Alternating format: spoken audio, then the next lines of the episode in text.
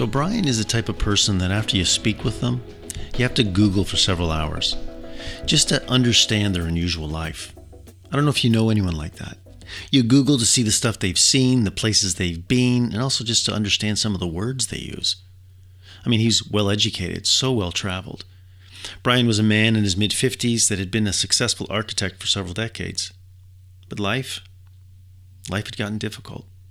His relationships had fallen apart. And it seemed easier to design a house than it was to build a life. The disappointments had piled up, the failed relationships, the unresolved issues led him to numb his pain through addiction. No surprise that it wasn't working out well for him. One of the things that Brian liked to do was travel the world and see ancient architecture.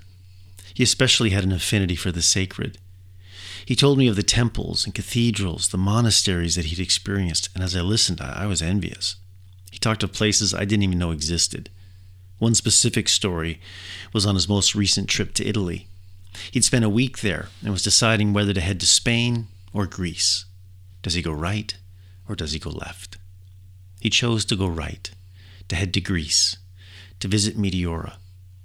Now, Meteora is a series of Greek Orthodox monasteries that are perched atop these monolithic rock formations. They're absolutely spectacular. I had to Google them. Many of these monasteries are only accessible by a basket that is pulled up and down on a system of pulleys. And Brian had made arrangements to visit one of these sacred spaces. And at top of one of these monasteries, he meets an elderly monk who lives there. Now, this monk was originally from Brooklyn, New York, and now he spends his time thousands of feet in the air. And Brian told me that he and this this elderly man spoke all evening, and his heart was was so full in the presence of this wise sage. He said that it was the most incredible experience he'd ever had. And as the day was coming to an end, he was supposed to descend. And the monk asked him if he wanted to stay, to continue their conversation. He could leave in the morning. Well, Brian quickly consented for sure. This would be amazing. And so a meal was lifted up via a basket, and they shared dinner together. They spoke all evening. And the next morning, as my friend was ready to leave, he spoke to the monk and expressed some concern. He was worried about leaving the monk on the top of this monastery, because as an architect, he was aware that the place didn't quite live up to code.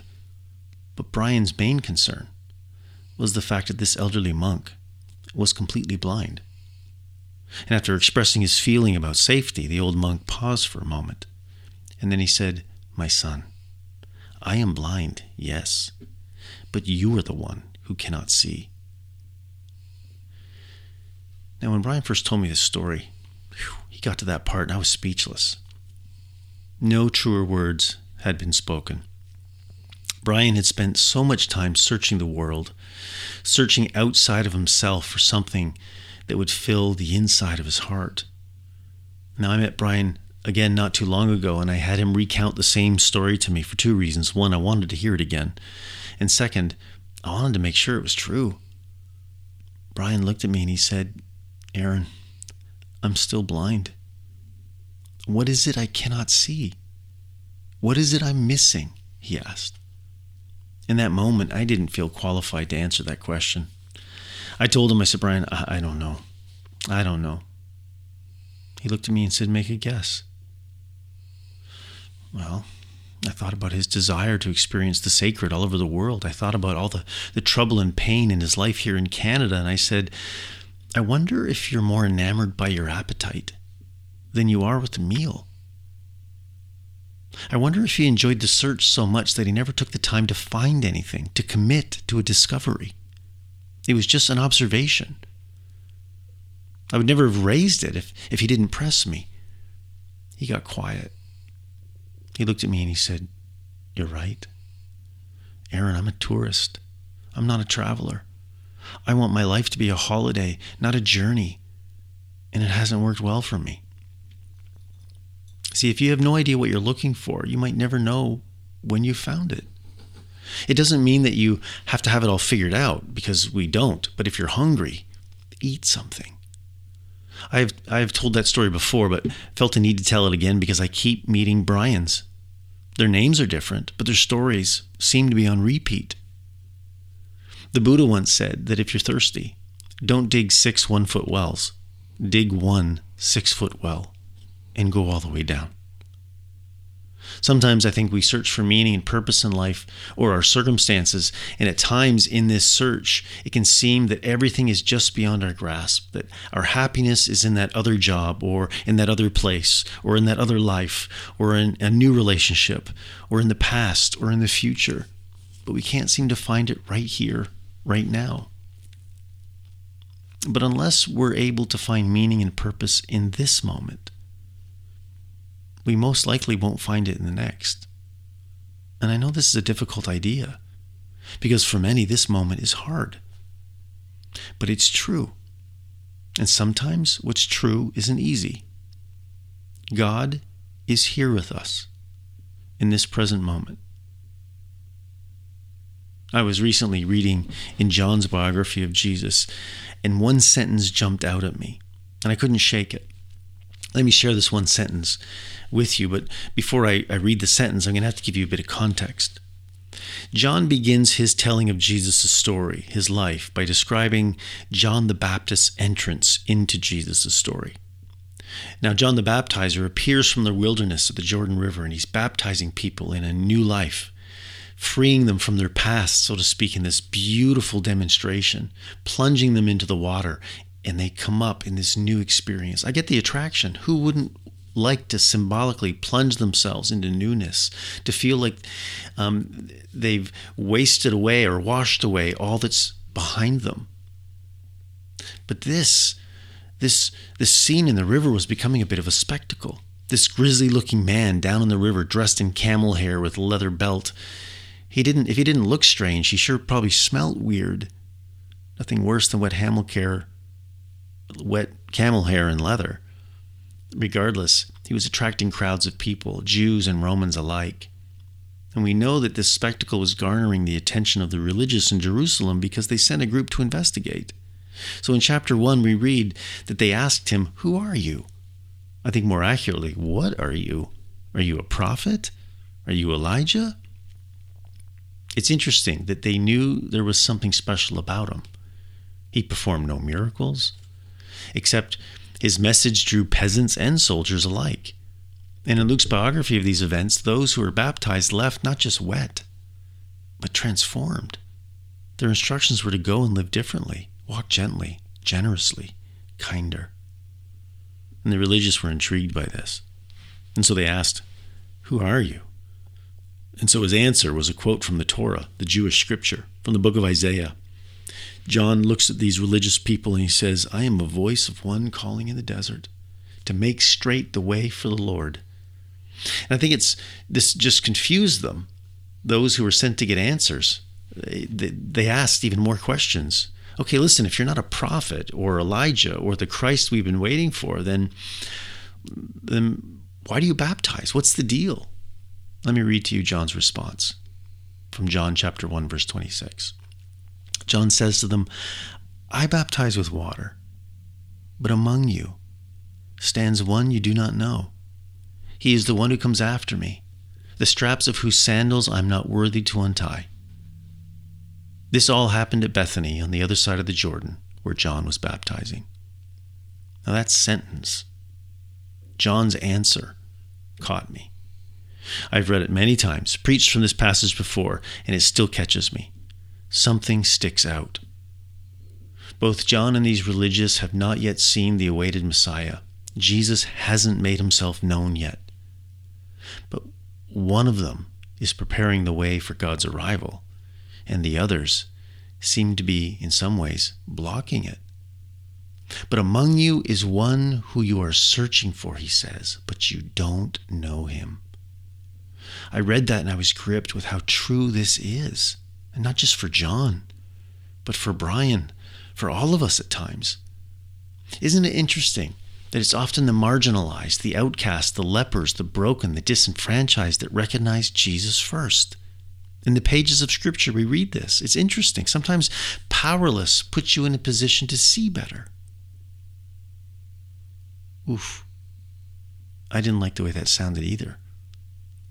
Sometimes powerless puts you in a position to see better. Powerlessness doesn't have to come from being humbled, it can be a choice. And that kind is one of the strongest forces in the world. Jesus said so. The last will be first, the meek will inherit it all. And it is a powerful presence, and Jesus embodies it. And I think this is partly the point of recording the life of Jesus in these four different Gospels to help us see what God would look like with sandals on. If we don't know what we're looking for, it's easy to miss. If we don't know roughly what we're looking for, how do we know that we haven't already found it? What if we believed on our journey that among us is the very presence of God? The presence of God that we're looking for. And perhaps the journey is about learning to recognize it. Richard Rohr says that we're already in the presence of God. What's missing is our awareness. At his birth, Jesus was called in Hebrew Emmanuel, which means God with us. This doesn't just describe a moment, but God's intention. You know what, though? The God with us is not as comforting sometimes because when we're in the middle of it, we're hoping that God will come and rescue us. And that implies that maybe life is bad because God's not here right now. And God showing up might end the chaos, might make it better. So, how do I get God in my life? But unfortunately, I think that's the wrong question. And I think it's an unhealthy one. It makes the assumption that there are places that God isn't. And that just isn't true. In the Jewish concept, God is the ground of all being. If it's real, God is in it.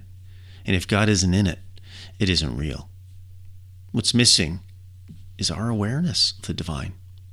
So to be told the one you're searching for is already here, he is in the boat in the storm with you, that just doesn't feel as great. We're hoping for a big rescue scene, you know? Um, I didn't know this was a story about precarious journey filled with self discovery and growth. oh, joy. Well, let me be the first to tell you. This is a precarious journey filled with self discovery and growth. Yeah, I know. Me too. I was hoping for something a little more Hollywood. But salvation isn't about rescue, it's about transformation. It isn't about putting God in your heart, it's about discovering God in your life. Don't get to the end of a day and have a blind monk tell you that you're the one who cannot see. Open your eyes to the beauty all around you, to the beauty inside of you. Don't be waiting for the pain to stop or the chaos to leave. Recognize that God is with you even now. What's missing is maybe your awareness in the midst of all you're experiencing. This is our light. There is something we will always need constant reminding of to wake up. Fortunately for us, life offers us many constant reminders that joy, that joy is to not only be found in this moment, but to be lived in this moment, to be expressed in this moment. So look for God. The divine presence is among us. The Spirit of Jesus is around us, showing up in the kindness of strangers and friends. Creation itself shouting to us that God's presence and God's love. And if you still can't find God anywhere, look in the mirror and pray that people will find God in you in your own words, in your actions, and be amazed that the ancient book of Genesis is right, that you were created with the very image of God that desires to glow through us, be reflected in us. Unfortunately, we have to, you know, we have the wake me up when I get there button pressed. But if we can live like here is there, then we get both. So, to the person who emailed me this week asking, How do I find God? Think sometimes the reason we can't find God in our life isn't because the divine isn't present, it's because we're not present. Often convinced that the misery we're experiencing is because God's left. That just isn't true. God's presence doesn't eradicate troubles, it transforms them. It offers a new perspective on them. Faith isn't about changing the prognosis, faith is discovering the strength to face any prognosis. And this is so that we can learn to not be afraid of anything we're facing, regardless of how it may feel. God is with us. What if we woke up to that beautiful awareness? What if we let it begin to transform us? And if we caught a glimpse of God's grace, God's love in our life now, and what if we followed wherever it was leading? And what if we found a community of people who could not only recognize God's light in you, but also reflect God's light when you can't find your way?